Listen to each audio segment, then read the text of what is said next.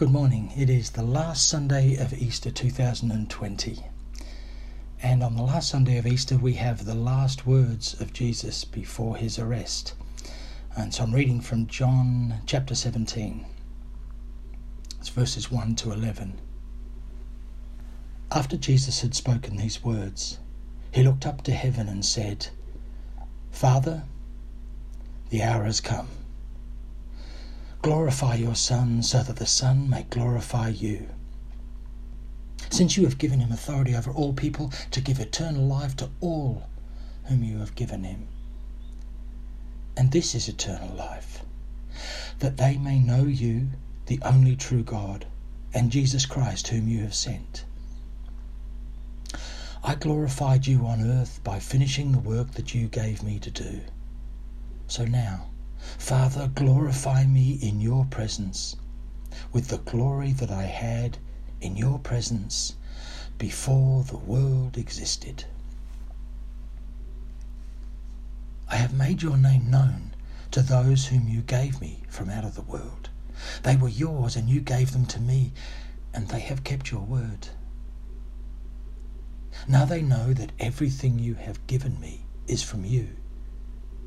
For the words that you gave me, I have given to them, and they have received them, and know in truth that I came from you.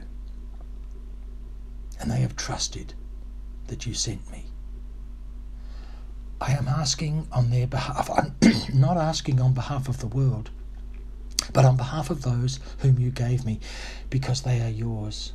All mine are yours, and yours are mine, and I have been glorified in them. And now I am no longer in the world.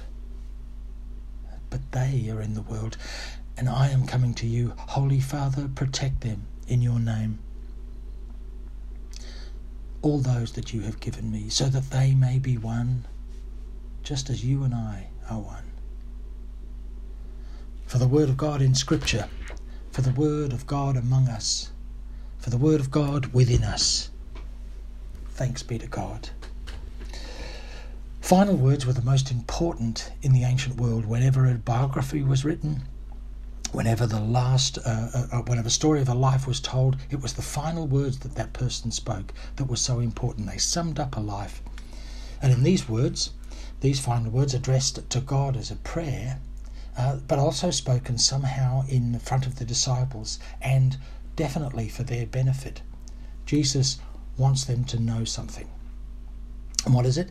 Well, principally he wants them to know God, which is what he's wanted all the way through John's gospel. The whole of the gospel uh, is structured in that way. And, and not just the disciples, but according to verse 2, all people. Since you have given him authority, which could be seen as responsibility, it could be translated as influence, since you have given him authority, responsibility, influence over all people to give eternal life to all whom you have given him. So, what does it mean to know God? Well, according to the first verse of this, uh, la- these last words, it is to give God glory. Jesus said, Father, the hour has come. Glorify your Son so that the Son may glorify you. Glory is, is to recognize and express how extraordinarily wonderful someone is, not just for what they do or what they have done, but so much for as for who they deeply, essentially are. It is an idea that the person's nature is so deeply and all pervasively good that who they are and how they act are in total congruence. They act as they are, extraordinarily wonderful. the the original Hebrew root word for the word glory is uh, is illumination or to illuminate.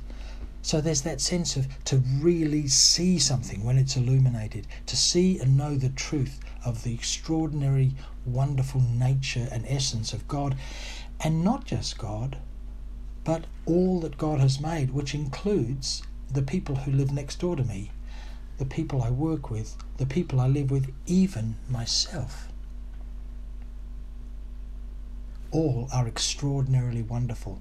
That's what Jesus wants his disciples and all of us to know. and to know God means eternal life, according to Jesus.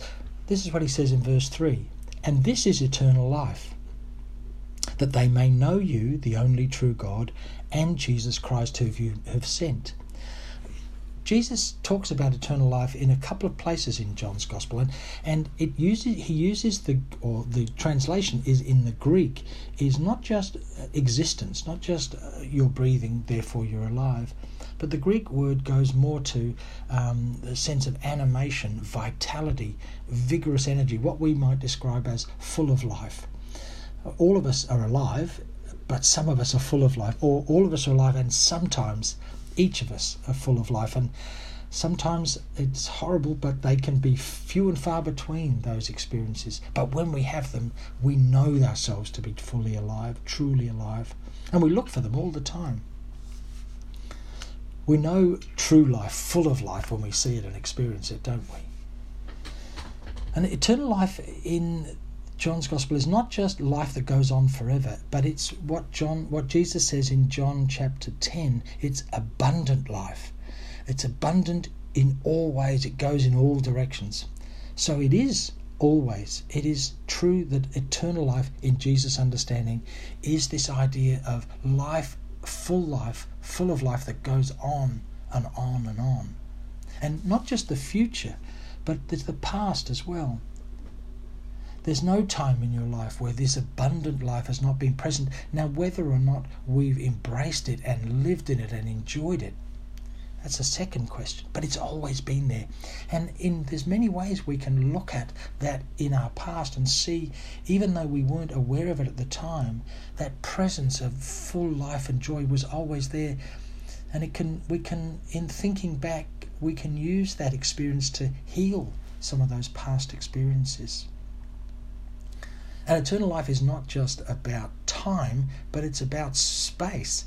It's it, it's abundant in every way. There's nowhere where you can be where abundant life is not. There's no space in the world, there's no space in your mind, there's no space in all of the cosmos where you can exist, where abundant life is not there all the time in every way, um, bursting out. Uh, I love to make bread, and uh, this morning I've, I've put on an, a, a, couple of loaves of bread, and I, I let them slightly overproof at night, uh, uh, overnight, so they're they're bursting out of the basket that I put them in. They're just full of life, all that yeast bubbling up, and and uh, all those holes. Hopefully, it'll still cook pretty good, but it's hard to know at this point because it's just gone crazy, and that life that's filling up all of the space that's available that's something towards what Jesus means when he says that's what eternal life and eternal life is knowing God. So how do you know God? Well, this is eternal life that they may know you, the only true God, and Jesus, who you, who you have sent. That's verse 3. And of course, the disciples, who he is directly talking to, they knew God because they knew Jesus. They'd known him for three years. Jesus says in verse 7 and 8, Now they know that everything you have given me is from you. For the words that you gave to me, I have given to them. We know that Jesus was a teacher, uh, not unlike so many teachers of his day, and he had disciples. They went with him and he instructed them. He gave them words, he gave them teaching over and over again. I have given to them they have received them, Jesus says, and they know truth. Sorry, they know in truth that I came from you, and they have trusted that you sent me. So he's saying now, even in their uncertainty and even in their experiences of doubt and un, being unsure all the time, which we pick up from the disciples, Jesus is saying in these last words, they have they've got it. They are a part of it. They're deeply involved. Now they understand deeply that all these things are connected. They have they've understood that I am in you and you are in me and they are in us and we are in them. That whole cycle that we pick up all the time in these last um, verses in John. Well, that's okay for the disciples because he is right there with them, talking to them. They have been with him for three years. But what about us? Well, we've got the scriptures, we've got the Gospel of John, and this is why it was put together for people like us who were wanting to experience all of these things but weren't present uh, physically with Jesus in the years of his teaching. So it was written in that way so that everyone could begin to uh, uh, experience it. But it's not just the Bible, the words of it. It's not just we somehow have to intellectually believe it, but it's about being drawn up within it. We need to experience the oneness of all things. As Jesus says, all mine are yours and yours are mine. There's a, a, a combining, an intertwining, and a point where it be, begins to be difficult to understand what's yours and what's not. It's a little bit like two people who live together for a long period of time. Uh, and they uh, they might be husband and wife, and they're in love with each other, and that love mingles into their stuff, so that towards the end of their life together, they can't remember did you bring this into the relationship or did we buy this? So at some point, did it get given to you or did it get given to me or did it get given to both of us? Anyway, does it really matter? I mean, everything we have is ours, it's all mingled together. That's a pretty small version of this, but it's a sense of it. And isn't this our great longing? Not to be isolated, but to be deeply connected, to uh, have that sense that we belong, we fit in the world. It's one of the things I think we we are very um, uh, we, we love in, in animals, and one of the reasons why pets are so important to us is because they appear to be perfectly content with the way things are. As long as you feed them at the right time and give them a bit of love and attention, they, they're just there. When a dog has nothing to do, uh, it lies down and sleeps. When we have nothing to do, we get anxious, we get bored, and we long to be so deeply connected in the world that we don't feel anxiety about who we are or where we fit. That's the kind of longing, that, that sense of, of the oneness that Jesus is calling us into, I think. And then Jesus finishes by saying, He's no longer in the world. This is what he says I am no longer in the world, but they are in the world. And I am coming to you, Holy Father, protect them in your name. I'm no longer in the world. I think um, there's one way of, of looking at uh, the word. The word "world" is a problematic word. All the word all the way through the Gospel of John. It's used in maybe six, seven, or some people have said up to twelve or fifteen different ways. It's used a lot, a lot more than in the other Gospels. Uh, and there's lots of different ways that it, it could be it, it, it, can mean and one of them that uh, scholars are thinking that in this area in this text and in a few others, Jesus doesn't mean that he's no longer present because clearly he is. They can see him. This is not the experience that the disciples have after the resurrection, when Jesus is both him and not him, both easily recognizable and not recognizable. He's both physical in the normal way of, of, of the world, but also seems to be able to appear be, behind locked doors and uh, is somewhat different that's not what's happening here. He's present with them. So scholars are thinking maybe that, that what this word means is no longer in the scheme of the world, no longer in the assumptions that the world makes about the way the world is supposed to be.